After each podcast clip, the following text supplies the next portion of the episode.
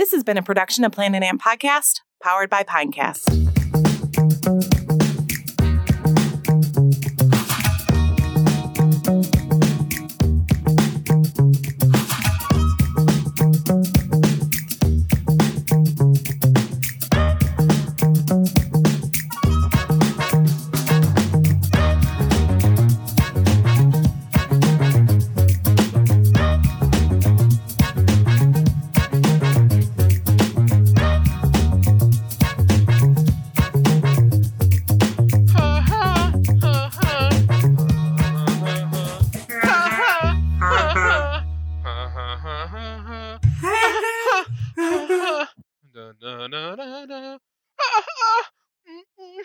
God, I can't wait to make you make those noises, Colin. Ooh, ew. Ugh. Dude, so fucking, they sent me home with three pre rolls from work today. Nice. Yeah, Smoked them all in the parking lot. no, no, not in the parking lot. Um, That's what I would have done. no, they got What? cameras. You gave them to me. Oi, you gave them to me. Boy. you Oi. gave it to me. Oi, you gave them to me. Hello, Governor. hello, Governor. Hello. Why don't you have yourself a brew? Get me burley. Get me little burley. Second in. All right. All right. Righty right. Why don't you get me a Foster's See what over there? Pablo smells like. What's going on in your Gulliver, my dear? What's going on in your Gulliver? I got, I got cuts all up in me gutty wogs. I've been shitting blood for days. It does smell gassy. Did you guys smell gas? No, it's so fucking whenever uh whenever I, I was uh, around El Diablo and like Harvest or in the trim room, I was like, it smells like fucking gasoline. You know, you know. Like diesel? So I, Yeah. it's so ironic that you bring up that it's starting to smell like gas and a room you're in. Nice pivot, Colin. Nice pivot. Nice. Uh, I'm a trained entertainer and voice artist, so I'm fantastic at segues. That you, you know what that was. Anyway, segues are weird. Uh, you know, hey, uh, you know who put that in a in their actual tight five? Well, it wasn't me, and it Was- wasn't you, Tyler. it was Bo Burnham. It's Justin Troy St. Peter. that's Oh, that's right. not true. The funniest Like, man. that's just like an outright on the lie. planet. No, you did it. Uh, oh no, that was just the one time when we were all fucking wasted. yeah. Uh, at the bachelor bachelorette party. you're like, eh, Justin. segues are weird. Justin St. Peter with again, a wiener as long as his enough to stay mustache. standing, so Yeah, I think I can get a pass on that one. yeah, I'll give you a pass on that one. All right, well, you guys want to I'll Wanna- allow it. you want to do the intro? Yeah, we'll, Well, we'll, we'll roll it in. McCoy. Hey, hi, hello, and welcome. Are- what? Are we, oh, we're doing the intro. Okay. yeah, we just said. Yeah, yeah, we just said We So, just said- sorry, we just I, said we my were doing the- brain glazed over for a second. And fucking completely- smooth brain. All right, well, I need Yeah, you. I I need you to crack through that hard candy shell that you like got on there, Colin. No wrinkles. It was like uh it was like a jello mold that you put in a dehydrator. What? Okay. It's all fucking crusty and smooth. And if you touch it too much, it starts flaking off into pieces, like a nice piece of fish. All right. Well, speaking of that, uh, what what we've got coming up next uh, is absolutely nothing to do with that. Hey, hi, hello, and welcome to Worst in the Industry, the show where this commie trio seeks to uncover some of the half-hidden and dust-covered truths about the companies that produce every bit of everything we use on the day-to-day, helping to exhibit crimes of the present and forgotten offenses of the past in order to help make a more informed consumer in the future. My name is Justin St. Peter, and when soup is currency, I will be king. To my metaphorical right, I am joined by. Uh, I'm Colin Stanley, and my brain is degrading in real time. Please, please kill me. Please kill me, God. To my right is Uh, my name's Tyler Zielinski, and I. Were you just shocked he actually said it this time?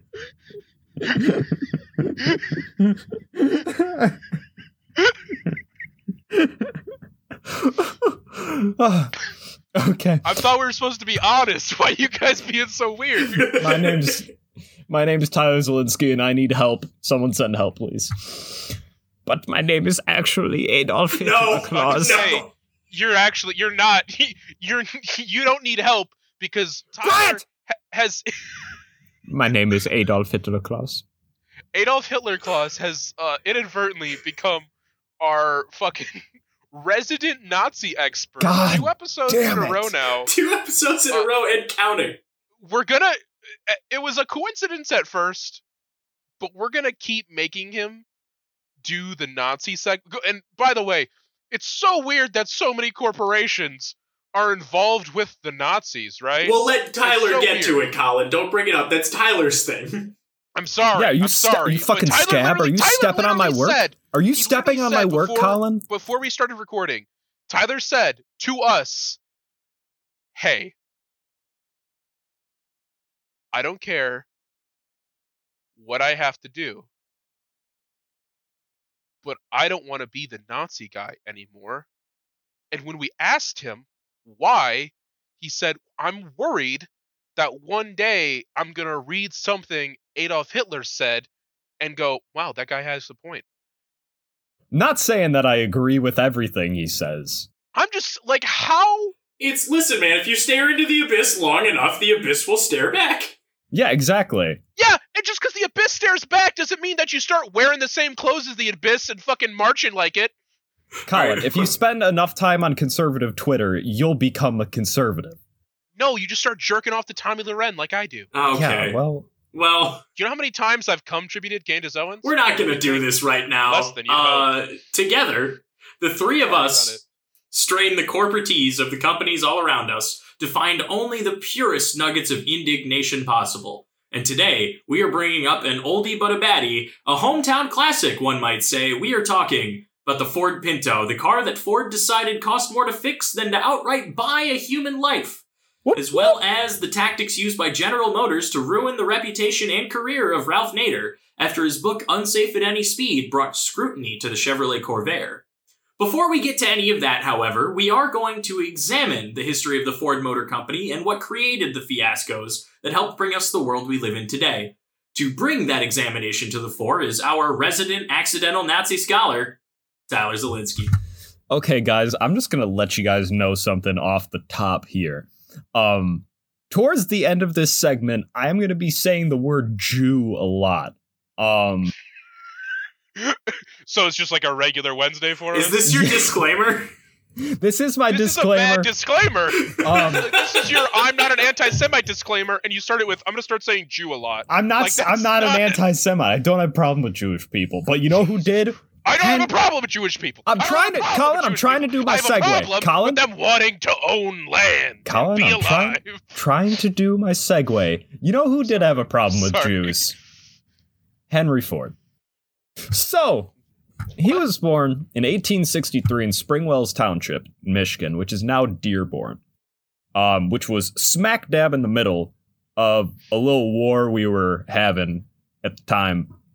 Uh, it's called Civil War. I don't know if you guys heard of it. Oh yeah, that one. less lesser known war.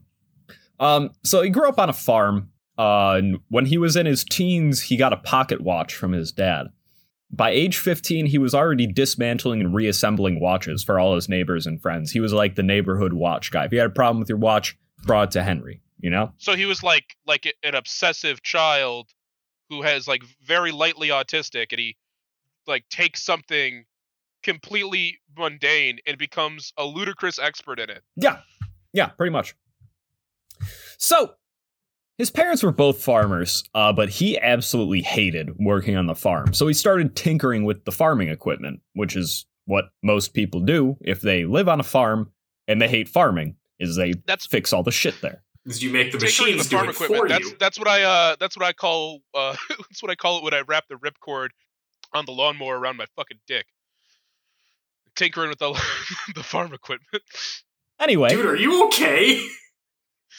Honestly, man, I'm just trying to come and uh, uh you know All right, well, get to a certain point, much like in the David Cronenberg film Crash. I've reached a point in my life where there's it takes a lot, okay?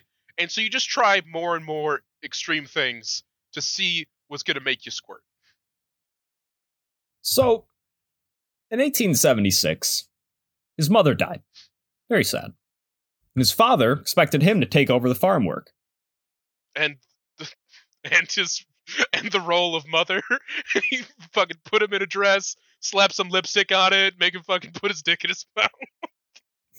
So he later said, quote, I never had any particular love for the farm, it was the mother on the farm I loved. Then he started being a machinist in Detroit. In 1882, he then returned to the farm, where he became quite knowledgeable about a Westinghouse portable steam engine. And then he was hired by Westinghouse to service those steam engines. On his off time in his farm workshop, he built a steam wagon or a tractor. Um, but he thought that steam wasn't really suitable for light vehicles because it really wasn't, and the boiler was incredibly dangerous. Um, and he also said, Boiling. "Yeah. I know. We'll talk about that later. We'll talk about. we'll get to the Pinto. Don't worry. That's a that's a boiler too. Am I right? Um, but um, so anyway, he said also uh, he did not see the use in experimenting with electricity due to the expense of trolley wires, and no storage battery in sight was the weight that was practical. Um, when at the time, actually, electric cars were very common.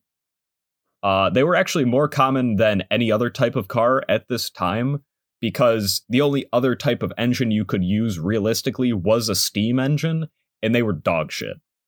I just I just love that like people people like are like, oh electric cars nowadays, not realizing that the fossil fuel cabal has ruined their lives and the lives of every other human that will ever live on this planet.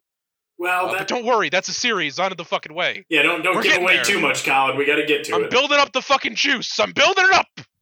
So in, in 1885, uh, Henry Ford repaired what was called an auto engine, OTTO engine. It was a very, very early design of a gasoline powered motor. Um, and then in 1887, he built a four stroke model, and the four stroke engine was the thing that made cars much more usable.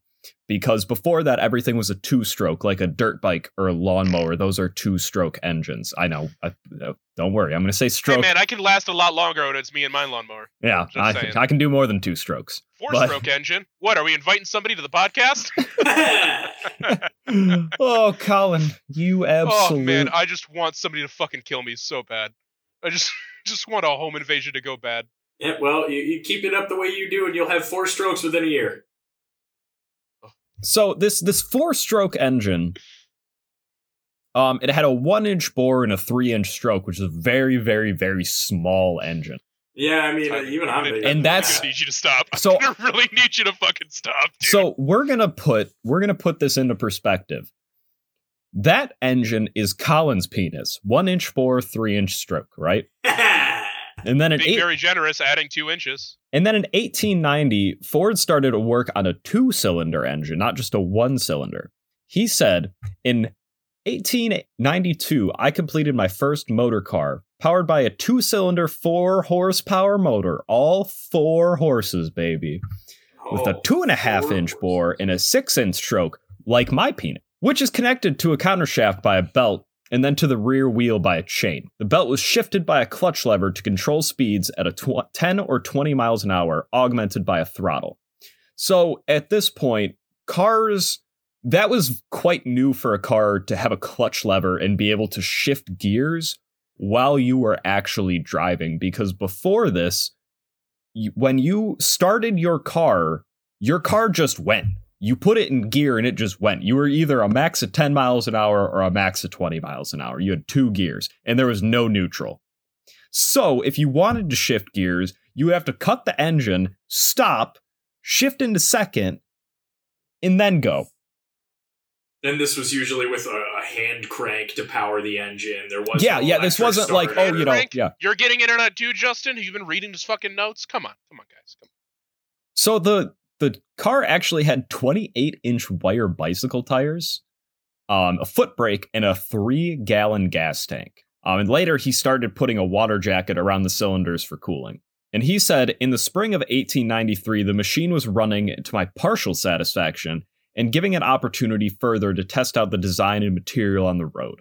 Between 1895 and 1896, Ford drove this machine about a thousand miles. Then he started a second car in 1896, and then he built ended up building three cars in his home workshop. And the funniest thing that I heard about his home workshop was when he completed his first car and it was actually ready to drive.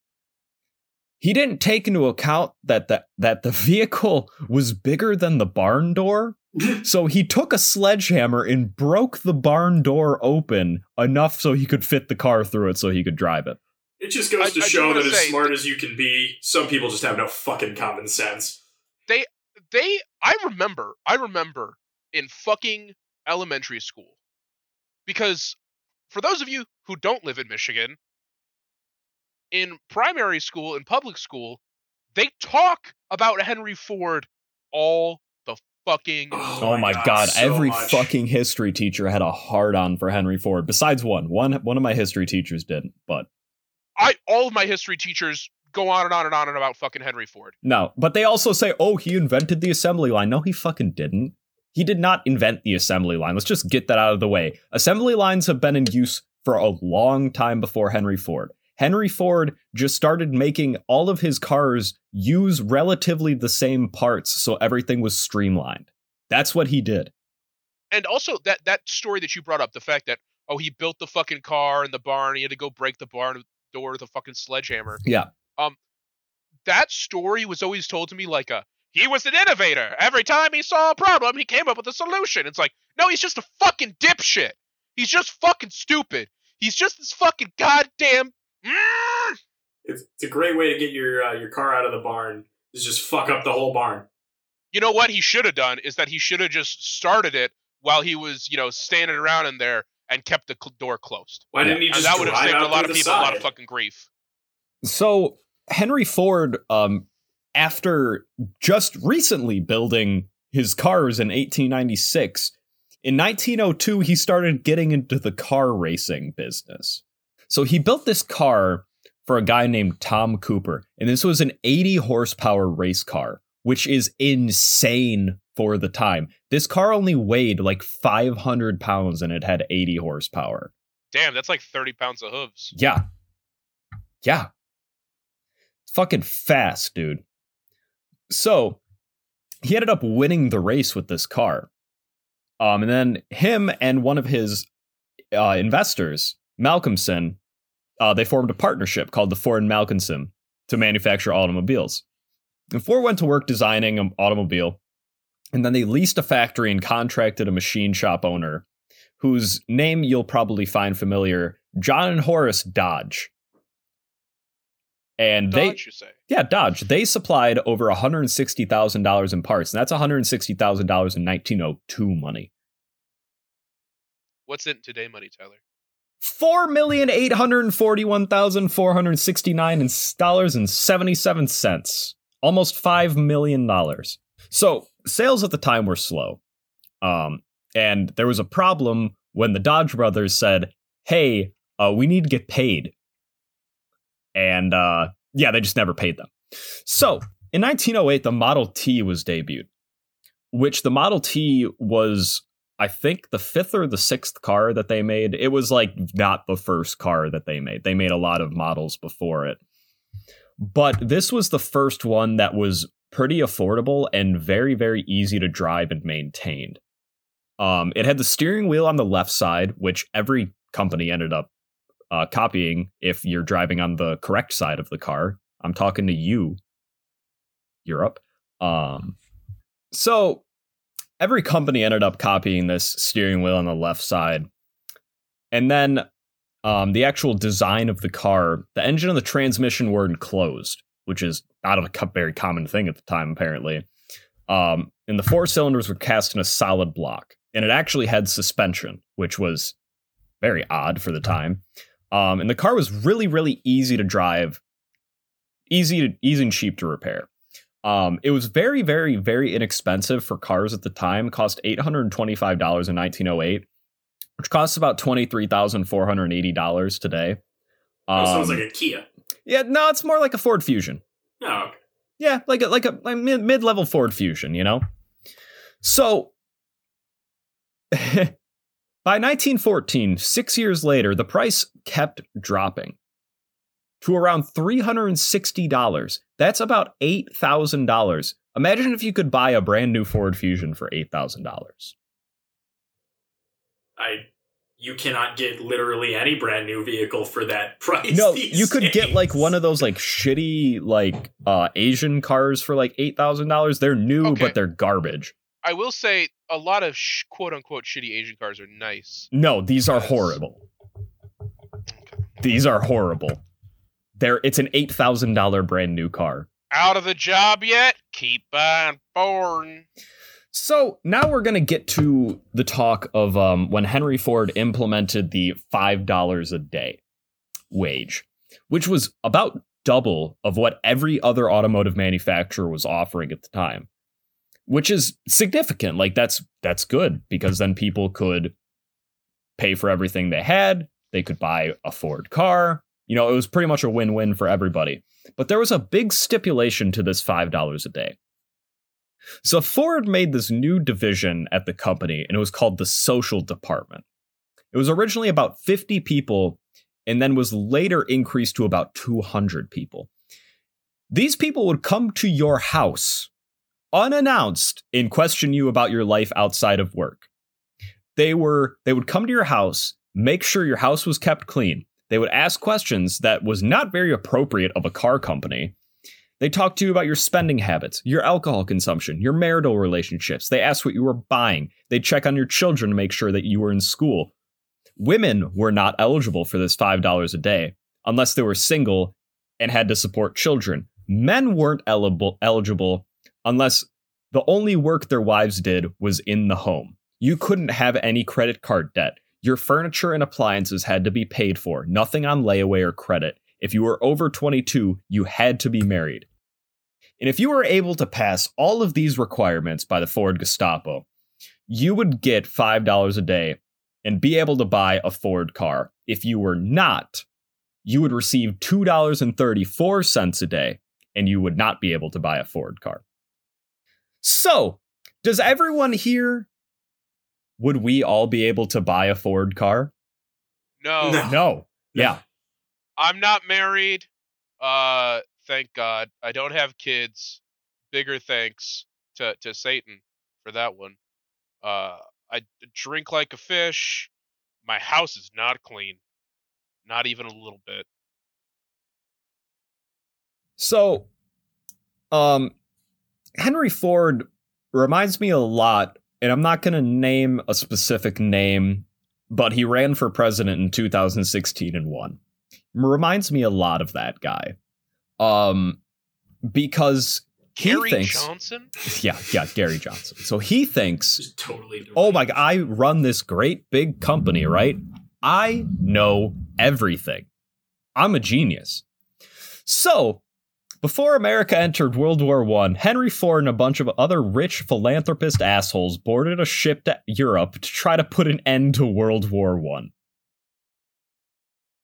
I'm a deal maker. I make all the deals. This war, it's not gonna pass. Yeah. It's not gonna pass this deal. No, no, me and all my friends, they're gonna get on the boat. And it's an ugly boat. It's an ugly boat, but it's huge. It's a huge boat. so surprisingly this doesn't work did not work what? yeah i know I'm sorry, crazy what?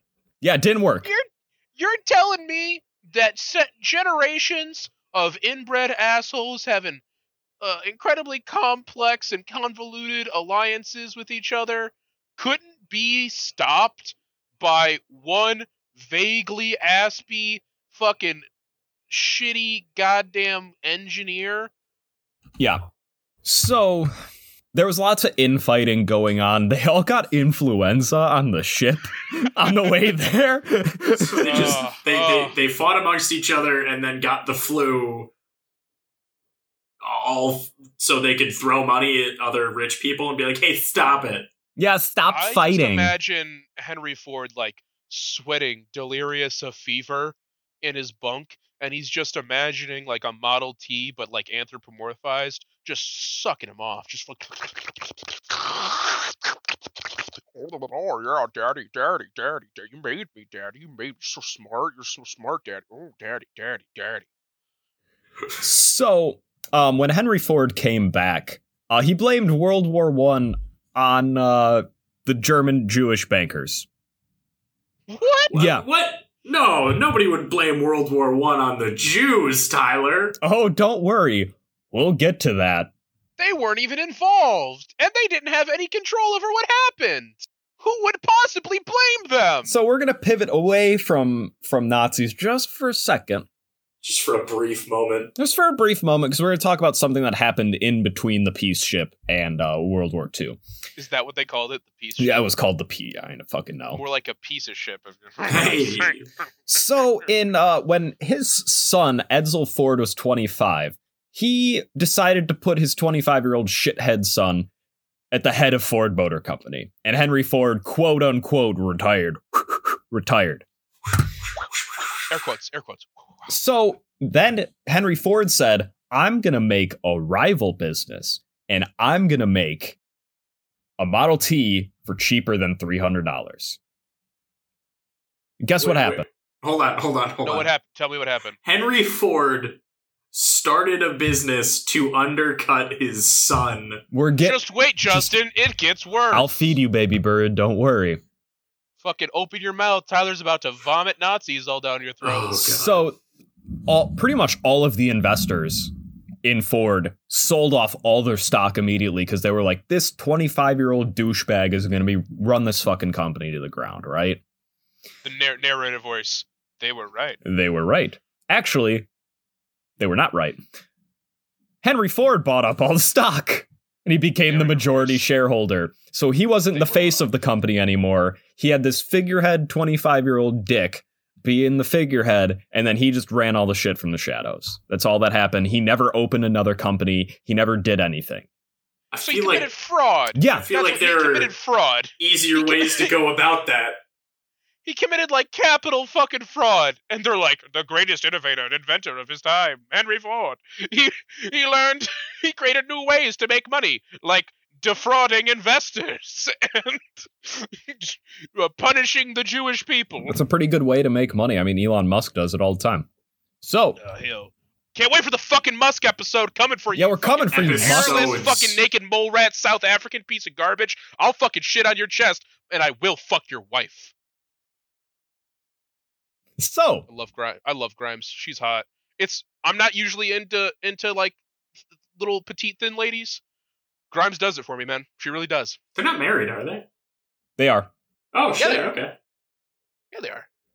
So then, Henry Ford decided to sponsor a weekly newspaper called the Dearborn Independent, and they published incredibly strong anti Semitic views. And I'm talking, whoo, boy, real strong. Um, and I don't know about you guys, but I remember having to learn square dancing in public school. I also remember. Well, Tyler and I went to the same public school, so yeah, yeah, I remember doing square dancing. But I I did not learn how to square dance, but I did learn how to competitively stack cups. Oh, yeah, we all oh do yeah, I remember oh. Stackums or whatever they're called. Uh, stack, stackets? Stackers? S- stackers. Is it stack with a Z? Speed, Stackers? speed stacks. Speed, Speed stacks. stacks. That's it. Speed- Did you guys have you guys seen the video? It's years old at this point of like that one Asian girl who's at like World Speed Stacker Competitive Invitational Open. And she like she does it in like 0.2 seconds and goes, "Oh my god!" like throws her hands in the air. It's fucking great, honestly. Highly recommend. Put it in the show. So, the reason why he funded square dancing in public schools was because he absolutely hated jazz music, and not for the reason that most people did at the time. Not Most for the people- normal racism. Yeah, not for the normal racism. He said it was created by the Jewish people, by the Jewish. yeah, I, the, the fine the Jews. It was created by them the, Jews, chosen people. the chosen Call people, the chosen people. the I have to globalists. imagine. You know what? I'll, I'll I'll keep it PG. The globalists. All the glo- God, Oh God my damn God. it, Tyler. Jesus Christ, you're not going to be allowed to do Nazi bits anymore. God damn it. I'm uh, going to have to do that. All right, I listen can- here, I Patriot. totally we got to just talk about these globalists. I can totally just see Henry Ford's home office being just like the the wall to wall the Pepe Sylvia board from from It's Always Sunny, And it's there's just, a big every- giant red marker that says single line. Jews question Oh, mark. Oh, it's And- not even just one. It's a million little ones that just say Jews, Jews, Jews, Jews, Jews, I- Jews, so- Jews. The fact that Henry Ford attributes jazz to Jewish people, like nowadays, we think that's crazy, right? Like, like we all know that you know African Americans, black people in America, the descendants of slaves for the most part, invented jazz because all the good music in America gets stolen from black people, all of it. Um, hey, you you like you like Slayer? Uh, guess what? You love black people because they invented rock and roll. Yeah, listen to uh, a band called Death. Great band. great band. Great band. Um, but yeah, so we think like to to think of Jewish people being associated with jazz is kind of crazy. But what you guys need to know is that pre World War II, pre like Nazi party, Nazi party, like like actually running government and whatnot, the stereotype for the Jew in America, for specifically the Jewish man, it wasn't like the obviously wrong and bigoted image of like the Jewish man as some small infantile weakling. Woody Allen. No, Woody the, Allen. the stereotype for the Jewish man was this raw, char- charismatic, sexual dynamo. This this desert savage with a dick longer than his fucking leg that was gonna beat the shit out of you and fuck your wife. In fact, uh, at the, around the turn of the century in New York and other cities that had large Jewish populations, you would see Jews pitched in underground boxing matches as like the desert beast and like things like that. It was very fucked up. But that was the racial stereotype. It was that Jewish people, Jewish men were these big fucking virile monsters that were super strong and gonna like cuck you in front of your kids. And then, you know, fascism gets involved and fascism requires the fact that not only are do are the people you're fighting against supremely powerful but also supremely weak. That you are at both times the oppressed victim and also superior. Yeah. So that's that's why you see the switch in the stereotype. That's so it's weird to think about the jazz thing, but it actually makes sense because they did the same thing to black people. Yep. So Henry Ford was also a really big fan of baseball.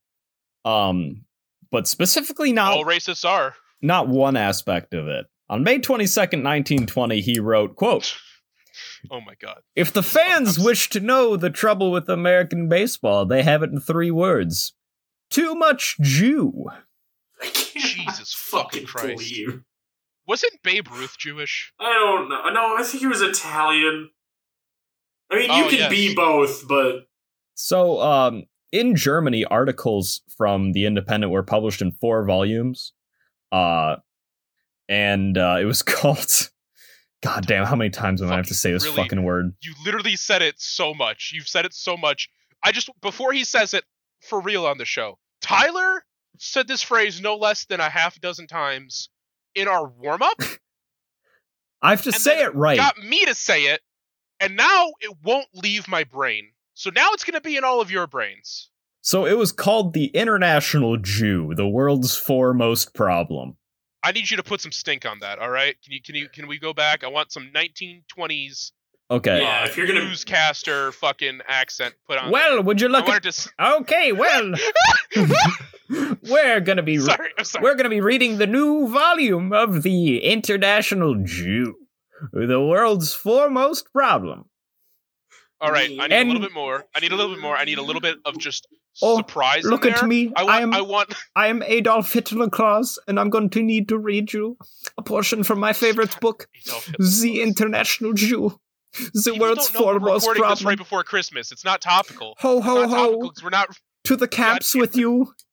Stop. Ho ho oh, to the camps you go. Ho ho ho! To the Oh, camps man. you go. Jesus Christ. What would you like for Christmas, little boy? Because what you're getting is Zyklon B! Wow, that was worse than any of the other things that we said off the air. Holy fucking shit, Justin. Justin, you're the one who implemented the jar. Well, yeah, but it still doesn't have anything in it, so- frightful. N- But yeah, it's gonna start now that you're starting to do it. Before it was quirky and fun when Tyler would be anti-Semitic. No, it's not now, quirky. now it's gone too far. Colin, he's not just talking about Jews. There's lots of people that died from Zyklon B, okay? The Poles, for instance, but they had it coming. Yeah, that, of course they did. They're Polish. Yeah, I'm sorry. D- Do you know how they? Do you know how they got the Poles into the gas chambers? they made them walk in backwards. Told them they were leaving. Thanks, Justin. Thank you. Yes, they told them they were leaving. Oh god, we're we're incredible. Oh, boy. I just, I just want to say, in case this makes it into the show, I'm the only non-Polish member. Don't worry, okay? Pol- uh, I used I used to have this idea in my mind. I used to hold this idea in my mind that like Polish people were one of the one of the greatest unspoken of victims of World War II because everybody talks about, you know, obviously the Holocaust focusing on the, the genocide of the Jewish people, of uh, travelers within Europe, you know, the Romani and whatnot, and the other ethnic groups associated with them, uh, disabled people, gay people. People don't talk about the Poles a lot. And for the longest time, I was like, wow, is it because like they just don't care because the Polish people are truly the most oppressed class? Uh, but no, it's it's because they had it coming, and everybody agreed, Yeah. So and I agree. so everyone's uh favorite everyone's favorite other Nazi, Heinrich Himmler. One living Pole is too many. everyone's other favorite Nazi, Heinrich. Himmler, called Ford, quote, one of our most valuable, important, and witty fighters. In Mein Kampf, Adolf Hitler wrote, quote, only from a single man, Ford, who, to the Jews' fury, still maintains full independence from the controlling masters of the producers in a nation of 120 million. Can I get that as an epithet? It's like Colin Stanley to the Jews' fury. Just like That sounds like a fucking badass metal album. to the Jews. Colin fury. Stanley to the Jews' fury. Dude, I would love. I would Sounds love like a sequel. All, I would love an all Jewish, anti-Zionist, fucking like thrash metal band that's like to the Jews' fury, and like they take pieces of Nazi propaganda and turn them around to make like make the point that like yeah yeah you should be afraid of us. We we are in control. We will fucking kill you. Like i just want that. I want that so bad. Oh my god i would rock out so hard go to one of those fucking concerts i'd wear a fucking yarmulke with a pentagram on it that'd be sick. So, in 1931, Hitler spoke to a Detroit news reporter and said that he regarded Ford as his inspiration, explaining his reason for keeping Ford's life-size portrait next to his desk. And the the whole it was life size? Yeah, it was a life-size like headshot. Oh, okay. I was gonna say, dude, they just Not like a that he had, full like, body picture portrait. Next to his on his desk. No, Holy if he shit, did, I'm I'm. I am sure he's shot all over that fucking portrait. Oh, you know, you know, Hitler is kissing that portrait. Oh, come Like, Fun he's- fact, Come here, Mr. that Ford. picture. Come here. Let me give you a kiss. oh oh fuck oh oh henri henri henri henri henri No, don't say it like that. I, just, I keep thinking of Jess's hamster. well stop thinking of the ham Oh, I don't want- I don't wanna big think of fucking hamster. bald Henri. Yeah, the fucking yeah, the giant balls on that fucking hamster. I, I just I I, I do want to say fun fact guys uh, I did look this up I did verify this this is a true fact uh, T R U F A X true facts um, that Hitler was actually oh, the third most anti-Semitic person that the Detroit reporter had spoken to that day. Yeah, yeah. Yeah, the first being himself as he was getting ready for work and his boss earlier later that day. So, also in the newspaper, they ran everyone's favorite pamphlet, "The Protocols of the Elders of Zion." Oh I boy. thought you were going to say the joy of cooking. No, no, Protocols of the Elders of Zion. Oh, it's not an application for Space Camp? No, it's Protocols of the Elders of Zion. Which You're telling me that it wasn't uh, no, it was Protocols of the Elders of Zion. Protocols of the Elders of Zion. I see, I see, I see. So now we're gonna get into uh, the Ford anti-union activity. Ford was incredibly anti-union, and he had a really stupid fucking reason for this. But Tyler, I thought the Nazis were socialists. We're not getting into this. Oh, oh, I will be though. So the reason why he claimed he was anti-union is he said, "Hey, if you guys are locked into a union contract for a certain amount of pay, I can't pay you more than that." What a fucking savior. God, right? Henry Ford, the man notorious for wanting to pay more for things. Yeah. So, to forestall union activity, he hired a man named Harry Bennett. He was a formal naval boxer. To the head of the Oh, so he so he just you know he treats a guy's dick like a speed bag while he's sucking it. Yep. So he got promoted to the head of the service department. and he just made so many intimidation tactics to quash union organizing. On March 7th, 1932, during the Great Depression, unemployed Detroit auto workers staged the Ford Hunger March to the Ford River Rouge complex, present 14 demands to Henry Ford. The Dearborn police and Ford security guards opened fire on the workers, leading to over 60 injuries and five deaths. On May 26, 1937, Bennett's security men beat the shit out of members of the UAW, including Walter Reuther, who was the head of the UAW, with clubs. And while Bennett's men were beating the shit out of these UAW representatives, the supervising police chief on the scene, whose name was Carl Brooks, who used to work under Bennett at Ford, didn't give any orders to get in between this. In the following day, photographs of the injured UAW workers appeared in newspapers, and later it became known as the Battle of the Overpass. And I would suggest you guys look that up because it's fucking nuts. I think we could probably put that in the show notes. Yeah, Yeah, we can throw that in the We'll, show we'll send a link in there. Yeah. I, I would like to mention, uh, Tyler, you said the police chief he didn't do anything. Yeah. While the, while these while these union members were being beat up, but don't the police also have a union? Yeah. Which side are you on, boys? What it's it's so weird that you know the police have a union, but they don't support another union. Uh, people say the Nazis were socialists, but they don't support you know labor. Uh, it's so weird. It's almost like it's a load of bullshit Nope, that I'm going to nope. talk about. Colin, you better you better quit swinging that hammer, or else you're gonna hit, hit the nail right on the head. I'm gonna hit my penis right on the head, uh, and by that I mean I'm gonna get so fucking angry I'm gonna saw my own dick off. Yep. And I'm also gonna I'm gonna throw this in now. Uh, there's a wonderful book I would suggest everybody to read called Hitler's American Friends. Um, great book. Has a lot about Ford in it, a lot about a lot of other companies that were uh, very cozy with the Nazis. So I would suggest like a bunch of presidents, it. everybody. the Bush family, literally the whole Bush family. All right, well that's all I got. Ugh.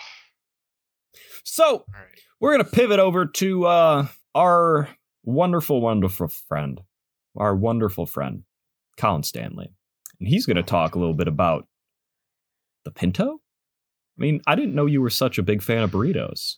All Okay, right. Clearly, if if you've seen a picture of me, you know I am a huge fan of burritos. I mean, I love burritos too, and you've seen me. Yeah, and I actually here's the thing. Not I don't like black beans, so I do always get pinto beans in my burrito. I don't get any beans. Not a big fan of beans. This Love segment. beans. I'm I used to not be, but then you know I, be, I you know I turned five, so whatever. Why? would but, uh, why would I add something that doesn't add any flavor? uh you're eating the wrong beans. No, Yeah. no beans taste like anything. They all taste like shit.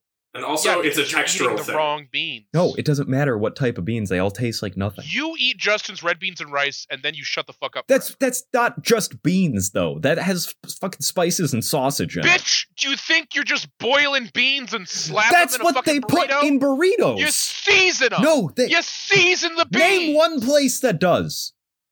Moe's Southwest Grill. Okay, Chipotle. where's the nearest Moe's, Colin? OU. There's one in the in the in the OC at OU. I'm not going to a college campus to get a shitty burrito. It's they season the beans at Chipotle, Tyler. They also do season the beans at Chipotle and Qdoba. Nah, not worth it. I'd rather just not have them. I don't want filler. Fucking Just get pussy. double protein, my boy. Fuck See, that. But the problem is you're eating burritos for the wrong reason. You're eating burritos as like a fucking pre-workout. I'm eating burritos so that I can get hammered and not die. yeah, that's what I do too. I just don't put the shitty fucking tasting beans in it. Jesus Christ. All right. I'm moving on. I'm moving on. There's going to be the whole podcast. Fucking asshole. Best We beans started on beans. You're making me so upset. You know, I was okay with all the anti-Semitic tropes that you were talking about, but you maligned the pinto bean and you fucking gone too far. I think the Pinto bean is worse than the Ford Pinto. You know what? You get the I fuck think? out. In 1969, the Ford Pinto went into production. you know what I think? 1968. All right, that's the year. The Ford, uh, the Ford Pinto had just started production. Uh, the December previous, 1968, the year my mother was born. the year uh, Led Zeppelin 2 came out. Year Led Zeppelin 2. Love some Zepp. I love getting the lead out. Hold on, I'm going to fact check that just to make sure we don't cut that out. I I don't fuck you. I don't give a shit. Oh fuck yeah, uh, nine, uh, 1968. Uh, Oh, it was album. 1969. Oh my god. Oh my god. All right. So, uh, I'm not going to start with the production of the, the Pinto. Okay, I'm going to start with uh, a unfortunately beloved and famous figure within the automotive industry, Lee Iacocca, aka Lido Anthony Iacocca. Hey, Lido Anthony Idacoca. Hey. I, I'd buy oh. a spaghetti from that guy. I'd buy some spaghetti from that guy. It's fucking racist. You guys are anti-Italian. Fine, I'll buy some meatballs. okay, we're cool. what, am I not allowed to malign the Italian on this podcast? I was Oh, The unaware. amount of the amount of racial slurs used against the Italians. Yeah, you warmed I'm up by screaming on a I'm racial daily it on the Italian. basis. Ev- oh, so here's the thing, guys. Here's the thing, audience. Uh, every time Italian people, or even a specific person who might be Italian, is brought up, uh, the interrogation scene from True Romance plays in my head. So I can't, I can't not say something, but I'm going to try my best for you, the viewers, the listeners. Our wonderful listeners, we all that. appreciate you and love you. Fucking suck my dick and die. I don't really care. Colin, we have to make people keep listening to this. It's fine. It's fine. You just neg them. You gotta neg them. I read it The Art of the Deal. Hey, if you guys don't fucking listen, I'm gonna come to your house. If you, okay, that uh, that's actually that we might get in legal trouble if you. Wait, no, well, you know, we're incorporated. Fuck you. Fuck you. Oh, we, we need matter. to file. We need to file for that like I was gonna we're not we're not incorporated yet, Colin. All right. Well, we will be soon, bitches. And when we are, you won't be able to do anything about it. Yeah, come for us, bitch. Come, bring it on, Nestle. I don't care. Hey, you come for the king. You best not miss, bitch. Anyway, So, 1968. 1924. Oh God, 1920. 1924, Lee Iacocca was born in Allentown, Pennsylvania. Uh, Lee Iacocca, like most pieces of garbage who exist within, uh, you know, huge conglomerates, uh, was an engineer. If you've ever met anybody who's an engineer, you know exactly what the fuck I'm talking about. They're the worst, they're the scum of the fucking earth. The only people worse than them are politicians and financial advisors. so in 1945, uh, Lee Iacocca, who was the son of an Italian immigrant, graduated from Lehigh University in Bethlehem, Pennsylvania, uh, in 1945. Received a master's degree in engineering from Princeton in 1946, and then was very soon after hired as an engineer by the Ford Motor Company. Uh, but also, like a lot of scumbags, uh, realized that he was at heart a salesperson, and by 1960 become the general manager of the Ford division and a vice president of the company. Which, if you're familiar with corporate structure, basically, uh, anytime you get to be an asshole to anybody, uh, they just give you the title of vice president. There's like a million fucking vice presidents at every goddamn company. Yep. Yep. Uh, by 1970, he would be the president of Ford. But eventually, he would get dismissed. Production of the Ford Pinto started in late teen, late 1967, early 1968. Basically, we were entering a, a time in the automotive industry where making cars smaller was actually a, a good thing. Like people wanted small, compact cars because they didn't have large homes necessarily. Um, you know, the 60s and 70s were a period of economic turmoil, so people didn't have the big, sprawling fucking estates that you could buy working as a fucking soda jerk in the 1950s, right? You know, reality and capitalism were catching up with people. So, production of the Pinto began. Uh, its entire production cycle would would last about 25 months at the time. Uh, the production cycle of a car was about 43 months. So they were literally cutting it in half to rush it out because Lee Iacocca, in a bunch of internal memos, had stated that two things were going to be true about the Pinto above all else. It would not weigh an ounce over 2,000 pounds. It would not cost a cent over $2,000. Hmm. And on top of that, by God, was it going to fucking come out in 1970? You piece of shit. You piece of shit. It's coming out in 1970. Piece of shit. You absolute cuck. It's coming out in 1970. So we have company documents from Ford that during this production cycle, they'd crash tested the Pinto nearly 50 times. And that literally every test where the speed of the Pinto was over 25 miles per hour, the gas tank would rupture. Eh. Eh. You know, it happens. Yeah, don't worry. Yeah, yeah. The the thing that's just you know like a pipe, like a a fucking pipe bomb the size of a large dog. It's fine. It doesn't matter. Yeah, Yeah, it's fine that that's the thing that keeps cracking open. yeah, full gas tanks are heavy. That's like at least five or six dead dogs. Jesus Christ. So uh, the engineers at Ford, they spitballed a ton of solutions, right? So they, they talked about, you know, adding a nylon bladder to like line the fuel tank. So if the fuel tank cracks, the bladder's there, it won't spill out because the, the bladder wouldn't rip, it would just flex with the pressure. Uh, they also talked about uh, adding a structural protection to the rear of the car. Uh, or even placing just like a little thin piece of plastic called a baffle between the fuel tank and the housing. If they had done all of these things together, it would have cost at that point about thirteen dollars twenty cents, maybe a little bit less. Yeah, that depending. that baffle is now a requirement in every car. Yeah, you're gonna see why in about two fucking minutes. Yeah. So all of them together would have been about thirteen dollars and twenty cents. But tests with just the baffle baffle had proven when the baffle was in place, the gas tank would not be punctured. The baffle costed a dollar. In today's money, probably like two dollars, two twenty-five. Lee Iacocca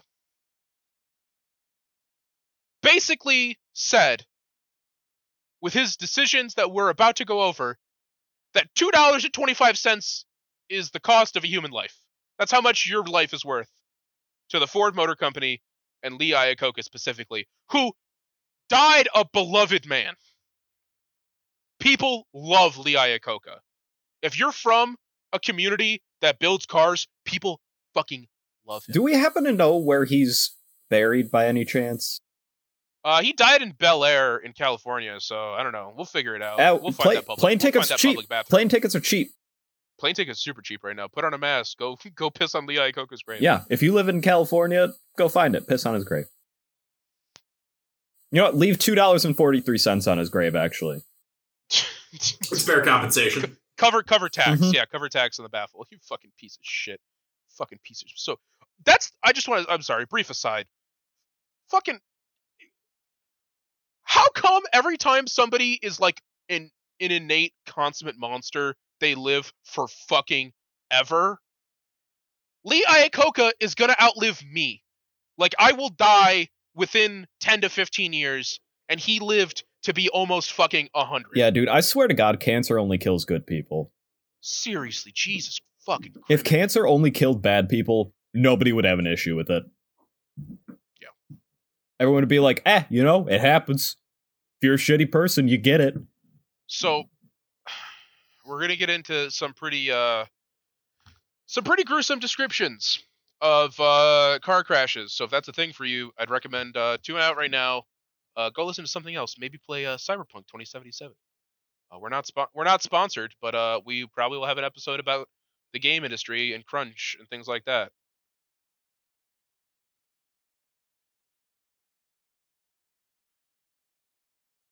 Yeah. Okay. All right. Fuck. All right. Here we go. So in 1972, on a California freeway, a Ford Pinto driven by Lily Gray stalls just as she enters the merge lane. The car that rear-ended her was only traveling about 30 miles per hour. If you've ever been in a car accident, you know it's an extremely low risk, survivable crash. I've been in multiple crashes like that myself.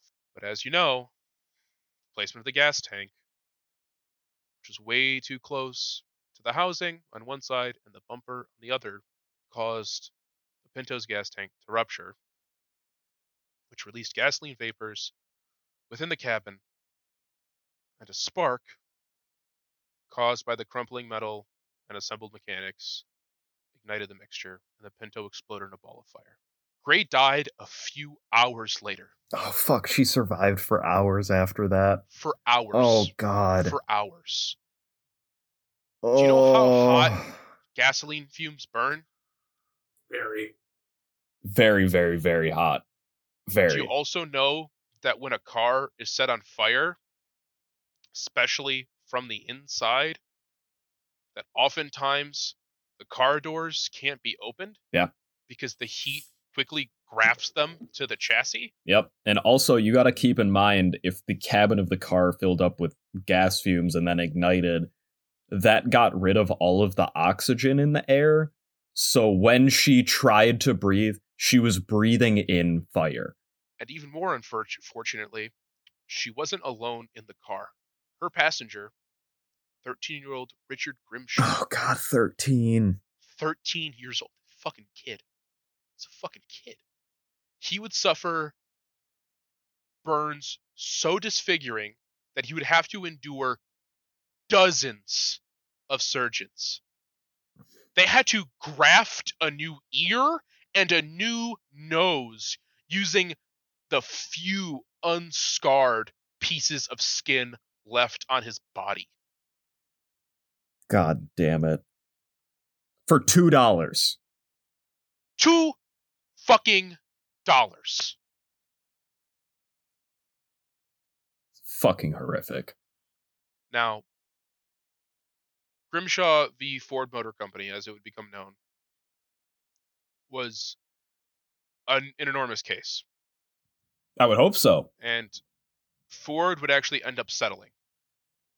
It was impossible to acknowledge that they didn't do something wrong. They would end up paying 127.8 million in total damages, 125 million in punitive damages, 2.8 million dollars in compens- in compen oh my god, I can't fucking read. Compensatory damage to passenger Richard Grimshaw and just over a half million dollars in damages to the family of the deceased driver Lily Gray. So they paid almost $30 million in damages. No, no, no, no, no, no, no, no. No. They paid over three hundred and fifty million dollars. in damages to the government, but then only like $3 million to the people affected by it. Yeah. And especially that fucking 13 year old that got completely disfigured in the fire. That won't even fucking touch the medical bills that that kid is going to have to go through for the rest of his fucking life because of that. So in 1978, six years after the Grimshaw accident, three teenage girls were in a Pinto in Osceola, Indiana. Osceola, also the county referenced in uh, our Nestle episode. Hey, Hey, we steal a lot of we steal a lot of names from the uh, the indigenous folks. Hey. So, 1978, they were in the Pinto, a 1973 Pinto. So, a year it was it was produced a year after the one that had killed uh, Lily Gray and horrifically disfigured Richard Grimshaw.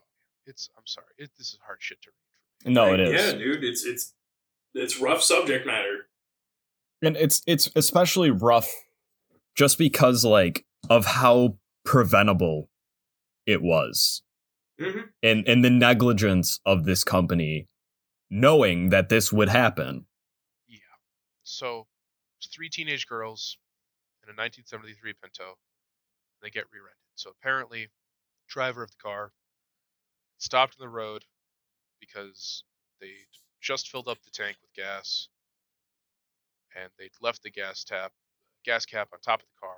It had fallen off after they started driving because they forgot it. While the car was stopped, a Chevy van struck them from behind, much like the same crash six years prior.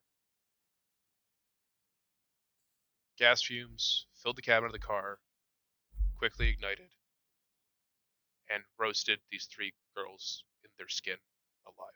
jesus fucking christ Now, the state of Indiana was prosecuting this, so it wasn't a a civil suit. or or a federal suit it was a it was a state suit then It's a state Yeah. suit, uh, and they were they weren't charging them with you know negligence. They were charging them with reckless homicide. Three counts Wow. of reckless homicide. wow good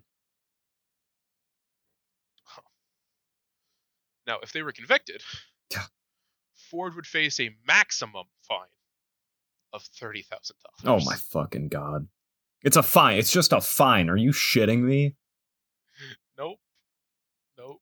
God damn. So James F. Neal, that was uh, the head of Ford's legal defense, just a fucking piece of garbage. Much like Lee Iacocca, he's a guy whose entire professional career was built around being a scumbag, but technically legally okay a little bit.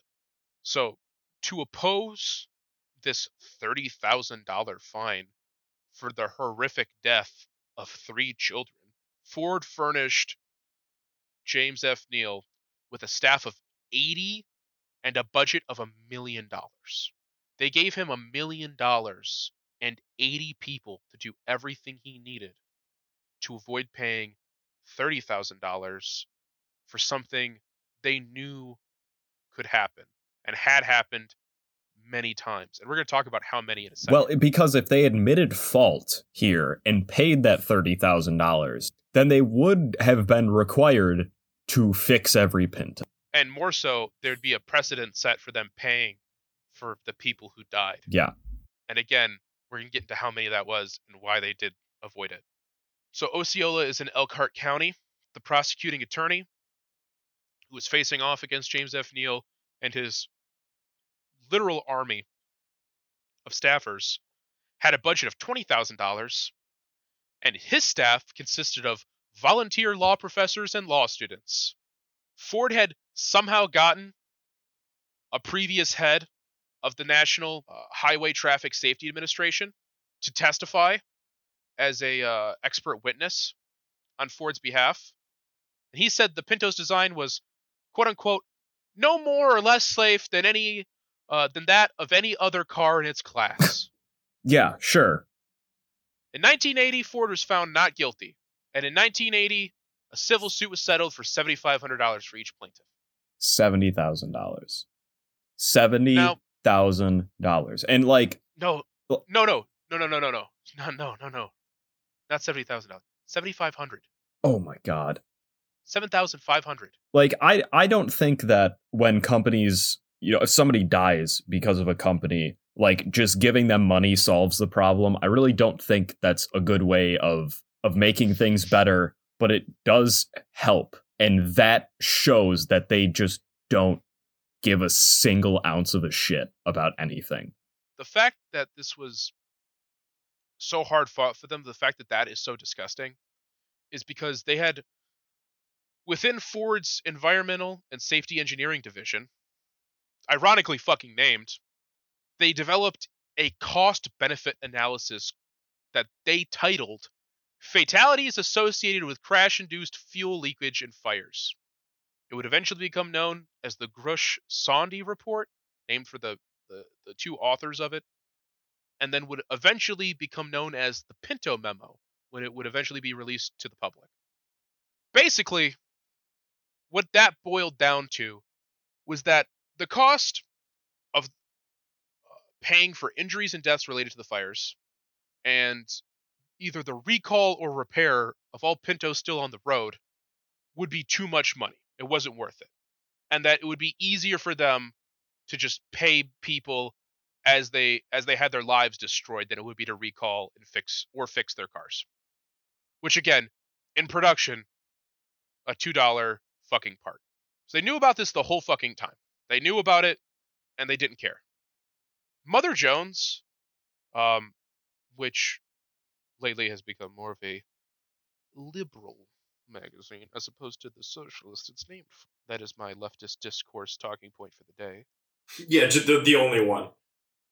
Uh, claimed that somewhere between 500 and 900 people had died in fires because of the Pinto. Five to 900. And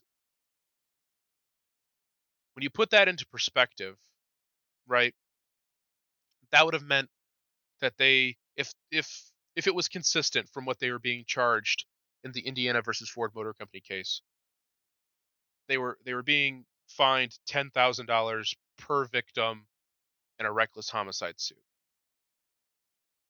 So they decided that they would rather pay tens of millions of dollars in fines and fees associated with court cases than allow for something like 50 to 90 million dollars get up and again i will say they ended up paying 250 million in the grimshaw case Yeah, because that makes sense.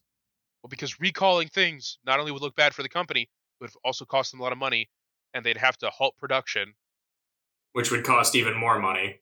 exactly So it's just easier to let people die. Yeah, it's e- way easier to let people it's die. way easier to let people die now the national highway traffic uh, and safety administration had been calling for a recall or had, had been investigating the idea of a recall since 1974 and right before they were going to require ford to have a recall ford did the recall themselves right before the federal government said we're going to have to step in because you're just killing so many fucking people they did it on their own Oh, they're so great.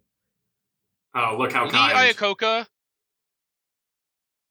is president of Ford until 1978. And in 1978, the Pinto is recalled. I'm Just gonna quietly draw a line here that no one else can see. Yeah. So uh See, this is why everybody. I'm not going to go ahead and outright suggest violence, but I am going to point something out. $600 is enough to build a guillotine if you have all your own tools. hey, $600 will buy you a shitty 12 gauge shotgun. That'll buy you a, a at least uh it'll buy you a working 12 gauge. By a decent Yeah, you get one for like 300 bucks, you buy some ammo. You could buy a 30 6 rifle for $600. maybe You you, get a have fucking Browning Auto 5 for less buy than a vest, 600. like you know, a plate carrier. Yeah. Maybe, maybe depends. If you you don't get it on the cheap. Yeah, you might not This be is able to get the going on the plates for it, but you'll at least be able to get a plate carrier and a gun for it. This Just is, saying, this is you know, not going I'm the not. show. I'm not implying anything. I'm not saying you should do any actions, but I am saying that these are the cost of things. Yeah, we're just, you know, this is worst in the cost podcast. We're just saying numbers. We're just saying numbers right now. Yeah, this is uh this is our Just new podcast, questions. Best in the Cost podcast. Best, Best in the cost. Best in the cost pod. You Well, know we're what? I just like that gonna- a lot better than best holes in the industry. Best holes in the industry. Oh my god! Best hold in the industry. It's still happening. No, it's not. Acting like it's not going to happen. Because it's a terrible fucking idea. It's a great idea. You just have a bad brain. Listeners. Nobody wants to watch us or listen to us talk about porn stars. Okay, listeners, 100% listeners, I'm That's gonna I'm gonna people need you guys to do us a favor. Once these come out, we do have an email. Drop a motherfucking comment down in the You know, chat. we have a Put a no, no, no, no, no. no. We're we're gonna get receipts. We have an email set up. Uh, it's worst in the industry pod at gmail.com. If you guys want to see us review porn, and it's called Best Holes in the Industry, uh, send us an email. It's it's not just going to be a review of porn, right? All right, it's going to be an analysis. It's going to be an in-depth critique. Yeah, we're gonna go into the plot and the plot holes It's- potentially. If, if you liked Roger Ebert reviewing films, you will love us reviewing porn. God, I hate this show. and Justin But will begrudgingly be there. No, I will not. I will not. All right, it's just a me and We're gonna- Colin thing then. You guys can go ahead and go into your gross little there, jerk off counter. Or we're going to buy a blow-up doll and paint a goatee on it. Yeah. oh God. You, you guys, you guys go into your little jerk off corner, and I will put up the curtains and You hose say down our afterwards. little jerk-off corner like you don't have an office built for masturbating. No, I have an office built for work that I happen to masturbate in. Actually, my office is mostly built for smoking weed. Fair. That's Not- just not even masturbating gonna- Yeah, that is. Not you even know what? gonna lie about that your one, you know what? dude. You know what? Hard take of of uh worst in the industry podcast. Smoking weed is just masturbating for your brain. Also, it's good and you should do it all the time, especially when you're driving or breastfeeding. If you do both at the same time, it is called weed whacking. No, hijacking. No, disappointing my mother. zings. You get the zings here at Worst in the Industry podcast. You I like, stole that joke from Tumblr. you uh I know you did. I fucking know you did. Yeah, everyone else say knows. what do you what do you do? Do you tell your mom when you're jerking off? Do you like send her a text or something? Yeah, don't you don't don't you call your mom and then like leave her on speaker? Tyler, you know you're doing it Terry. like I do. Yeah, I mean like you do because I don't do that. That'd be creepy. That'd be weird. I have a great relationship with my mother.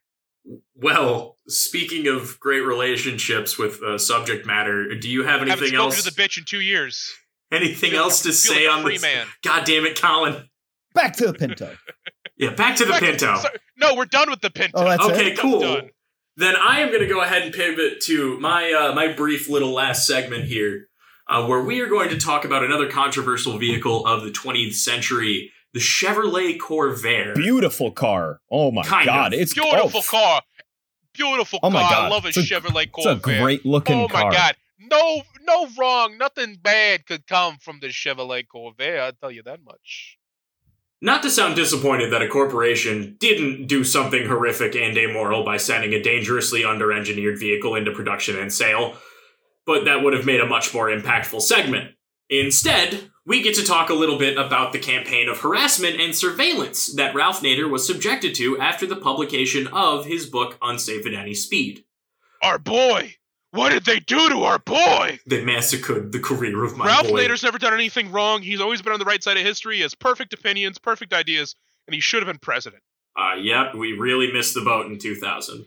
We really fucked it up. Hey, thanks, America. You really fucked this one up.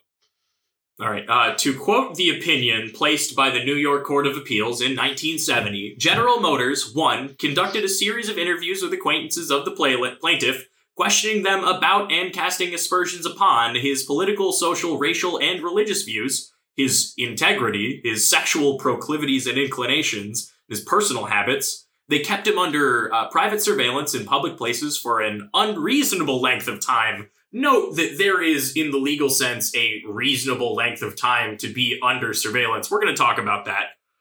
Uh, three, caused him to be accosted by girls for the purpose of entrapping him into illicit relationships. We're also going to be talking about the honeypots because apparently the things, the things that attract Ralph Nader, absolutely no one would have guessed. All right, give me give me a nice little disclaimer beforehand, just because I'll need to take my pants off beforehand.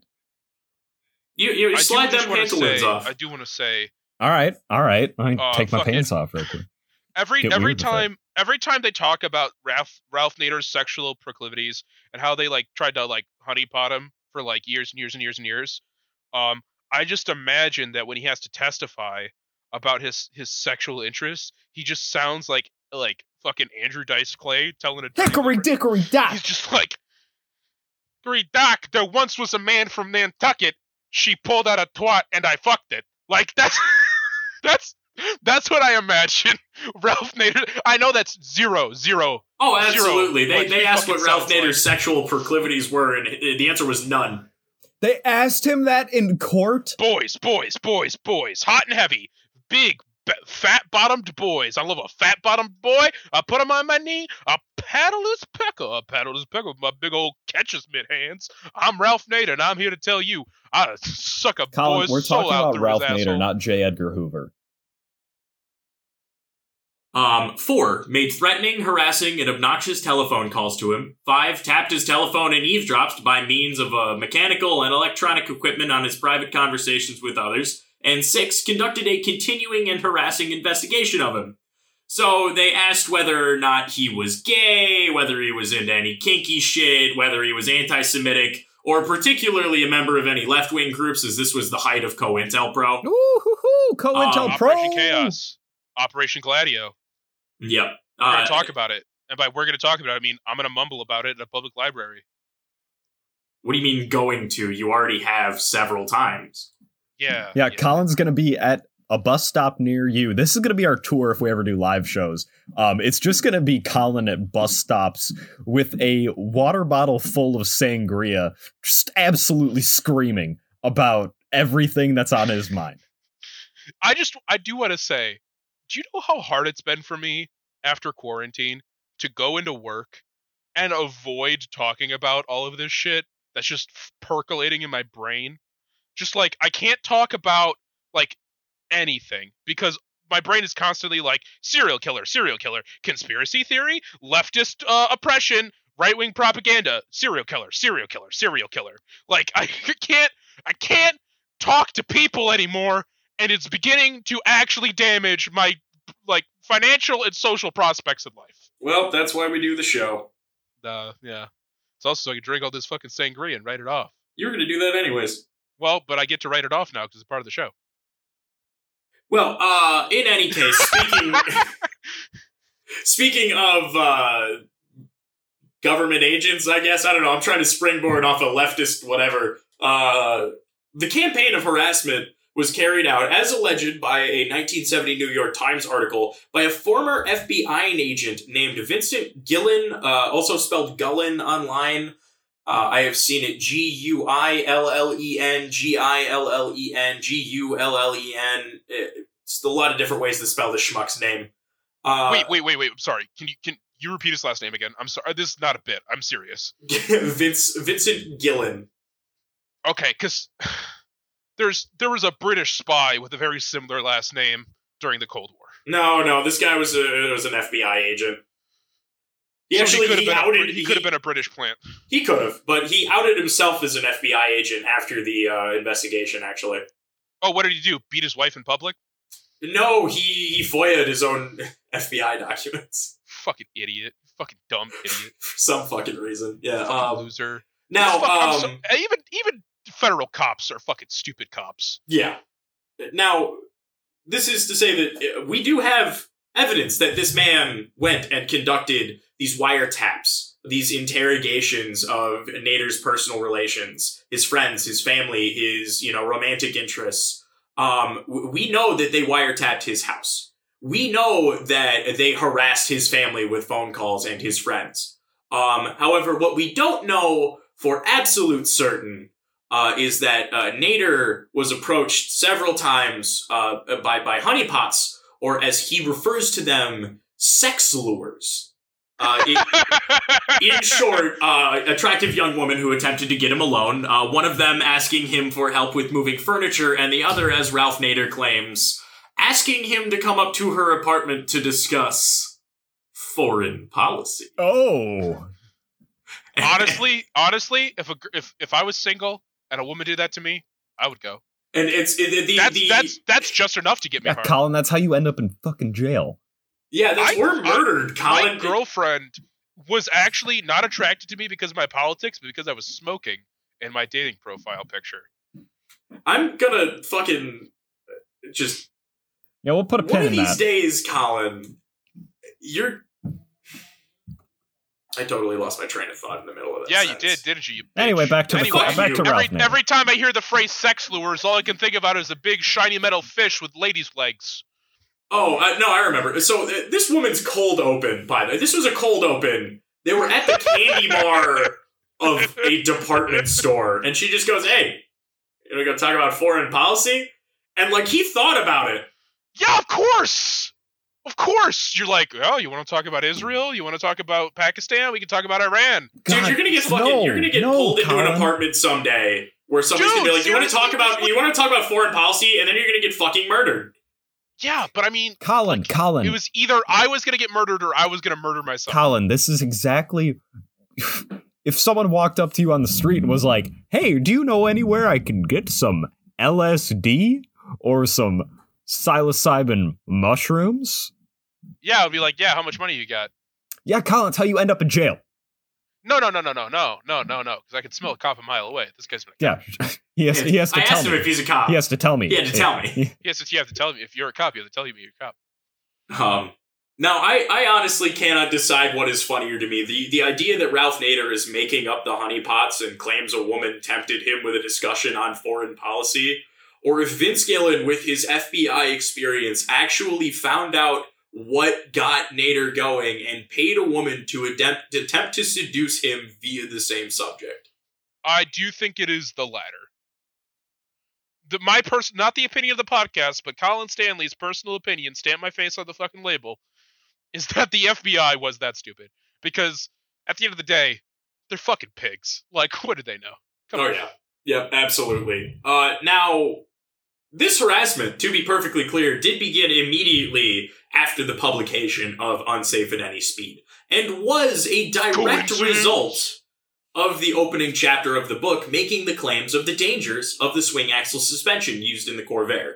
Now, this is a massive corporation taking organized, expensive, and measured steps to ruin the personal, romantic, and professional life of a detractor of their products simply for being that, a detractor. Whether or not he was correct, regardless of the validity of the claims of unsafe at any speed, which as we discussed earlier in the segment, didn't quite hit the nail on the head when it came to the Corvair, GM went directly to, oh, we need to end this guy's whole career.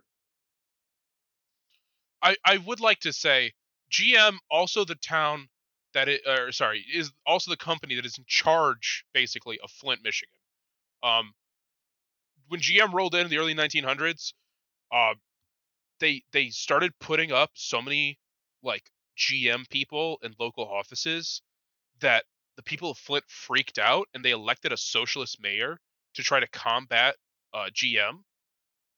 And so GM uh, paid uh, started they started a fucking newspaper in Flint to uh, print lies about the socialist mayor saying that he was like the sexual degenerate. He was like, you know, going out on his like wife. He was like having gay sex. He was like like having orgies and shit. And it worked. And they elected uh, for mayor to replace him the former CEO of GM. Good job, Flint.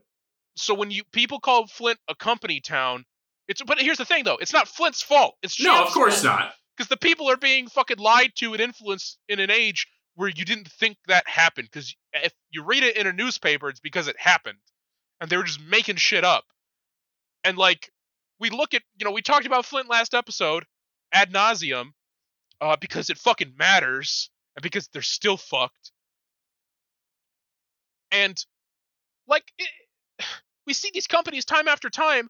Not only do government give them, not only does the government give them a pass, not only are they allowed to do these things, not only are they encouraged to do these things, but they literally put their people into the government, and then the government acts for them, like this fucking FBI schmuck who's running around harassing Ralph Nader because you know he's making GM look bad. Like the government shouldn't give a fuck about that. The state should not care. Now, in the end, uh, after three and a half years of General Motors doing their absolute damnedest to get his case thrown out of court, uh, a motion which only ended after the New York's uh, Court of Appeals ruled that invasion of privacy was, in this case, grounds for Nader to sue. And I, I do want to specify that that little disclaimer there. In this case, um, that goes back to me talking about earlier uh, the the level of surveillance used uh, meaning that there was an acceptable level of surveillance. And to the US government, there absolutely is. If you are uh, speaking about a company, about a person, about whatever, the government expects that you will be looked into. Uh, to, to give a very specific uh, example from the New York City Court of Appeals settle, or, uh, argument, um, if a private investigator is following you, being followed by a private investigator, uh, you know, not illegal in and of itself. Um, if that private investigator sees you go into a bank, they can follow you into that bank. They can watch what type of transaction you are doing. They can physically observe uh, the type of slips you're grabbing, uh, what you're doing with your hands, things like that. But if that private investigator were to look at what you are writing down, that is the line. That is what makes it illegal. Look into me, you fucking cucks. I dare you. I dare you. is absolutely acceptable to the US government for a company to just inject themselves into your life. You're telling me the same government that would generate such Billboard Top 100 hits as the Patriot Act, um, and the occupation of Iraq, comma the. Yep. uh, the the the the occupation of Iraq. I'm drinking sangria. Yeah, you are. Uh, So you're telling me that they're that they're okay with some fucking some greasy fucking chain smoking Polak following you in off the fucking street, watching everything you fucking do in a bank and reporting back to their like corporate payment. Colin, it wasn't Cool. gr- Great- a greasy shocker, I Pollock. It was definitely an Irish person. Yeah, with Right, the last name Gillen, that he's Irish. fucking- those bug Stop. Irish fucks. Stop. They all became cops because they hate black people. Uh, In the end, Ralph Nader was awarded $425,000 uh, for compensatory damages. However, the punitive damages, so money paid to the government, uh, were withdrawn as a part of the settlement. Um, in 2020 money, that is uh, about $3.5 million. That's it's not a bad settlement for That's a chunk of change. yeah, that's that that is a chunk of change. It is also better than most of the victims uh, of the Ford Pinto. Got. So you're saying that GM is the reason that Ralph Nader was able to run for president. Actually, yes. So we should be thanking them. No. I got you. I got you, fucker. I got you. And and this is the point of the show uh, where we start to point out the the things that you can do at home, the the the problems that you can help solve. This is our call to action. the first thing we're going to say is don't buy a Pinto. Fuck. Wait. Damn it! I just bought one. Ever tell you guys that my old man had a Pinto? Nice, Kevin had a Pinto? Kevin Kevin had a Pinto that he bought for exactly thirty seven dollars. dude. I bet he got so much fucking bush in that Pinto. Dude, oh my It- god. my dad barely got Bush when you gotta he, change when, the when my mom fucking was pregnant upholstery in that Pinto. It gets fucking gets rotted because Fun all the moisture is soaked into it. There was no upholstery because there was no driver's seat and there was no floor on the driver's side. My dad bolted a stolen stop sign to the floor of his car and put a deck chair in there. Man, I love your dad. I love Kevin so fucking much. I shouldn't be alive. Un- Kevin? unproblematic king, Kevin.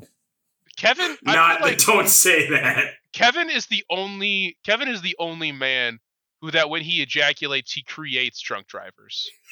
like it's he's, he's a special kind of person.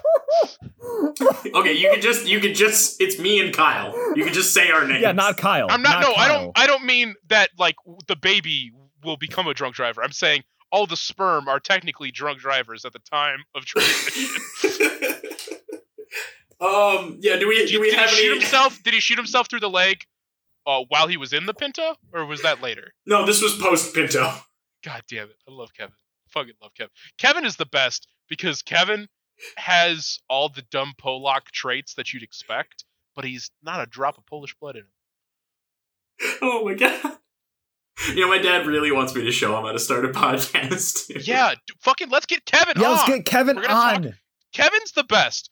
Okay, audience, Actually, you my dad, understand. my dad would actually be a very good resource to talk about like private ambulance companies. Exactly. Yeah, he, uh, Kevin was a paramedic. He was also a fireman. Oh, oh, like- oh, no, no. He's got some problematic opinions about, you know, We should do an episode the episode. lesser races. We should do an But- we should do an episode about fire retardant chemicals and shit.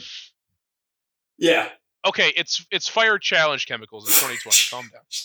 All right. Well, if, Guys, if come on, guys. I- come I- on. I don't what are you think we doing? What have- we have all that much more to say as far as our call to action goes on the Ford Pinto. Yeah, Don't don't, buy, buy a a Pinto. Pinto. Buy a Corvair, I guess. Oh, we we didn't talk about uh, a fucking another car that was involved in all this shit that Ford also fucking uh, recalled. Uh, don't worry about it. It's fine. It doesn't matter. It's not part of this. All right. Well, next episode, we are going to be talking about That's not the whole call to action. what else do we have to say, Colin? If you All work for an automotive company and you see unethical, shitty, unsafe things happening, whether you're an engineer, whether you're a line worker, whether you're an electrician, whatever it is, either do an Edward Snowden or do a Bud Dwyer. Those are your two options. I'm not going to elaborate on what those things are, but if you know, you know. Yeah, look what happened to Takata with the airbags. right, I, I don't. Because nobody blew the whistle. Do you not know? No, I don't. We'll talk about. We'll talk about this We after probably we'll talk about it Probably later. will.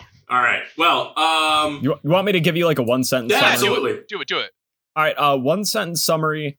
Um, so, well, this will be a couple sentences. I, I, oh, the fu- no, no, no, it, it won't be long. It they won't be long. So airbags. severely. No, no, no, no, no, no. Wrong. What? Really? Yeah. Shit. Okay. So I was thinking the the way airbags work is there's uh, sodium and water because you know sodium expands. yeah, reacts alkaline with metals water react and then it makes gas water. that expands and that's how airbags work. Yup. They encased this little pellet of sodium in metal. Oh, I remember now. I know. Oh, who and then is. it dropped in there and then would explode and shoot fucking flaming hot shards of metal. they, they at people's turned an airbag into a shotgun shell. yeah, like a pipe bomb, basically. That's no fun. It's the IRA's favorite car. So, next episode, we are going to be discussing uh, another subject that is near and dear uh, to Michiganders and uh, Southeast Michiganders in particular, uh, as it's something, a, a name that we had sprinkled throughout our history books. Um, and actually, regardless of where you are in the U.S., you really can't look at the 19th century or the 20th They're making a comeback, folks. without They're Oh, wait, making hold on, back. wait, no, wait, wait, wait. Let's not say the names. Let's not say the no, name. no, we'll talk about it next gotta keep week. it. Gotta keep Well, it under actually, wraps. yeah, we'll keep this all one I'm under saying, wraps. all I'm saying is, all I'm saying is, get your fucking two by fours out. Hey, guess what? You know what your great grandpa did? He was beating the shit out of these guys in the fucking street. He was. They came to fucking take your great great grandma's land after great great grandpappy died in the mines. And you know what? A bunch of other fucking farmers and mine workers showed up. They beat the shit out of those guys. And those are the people that we're going to talk about next episode. Fucking All right. set your calendars, bitches. Well, bye. Well, bye. Bye. Y'all come back now, you hear?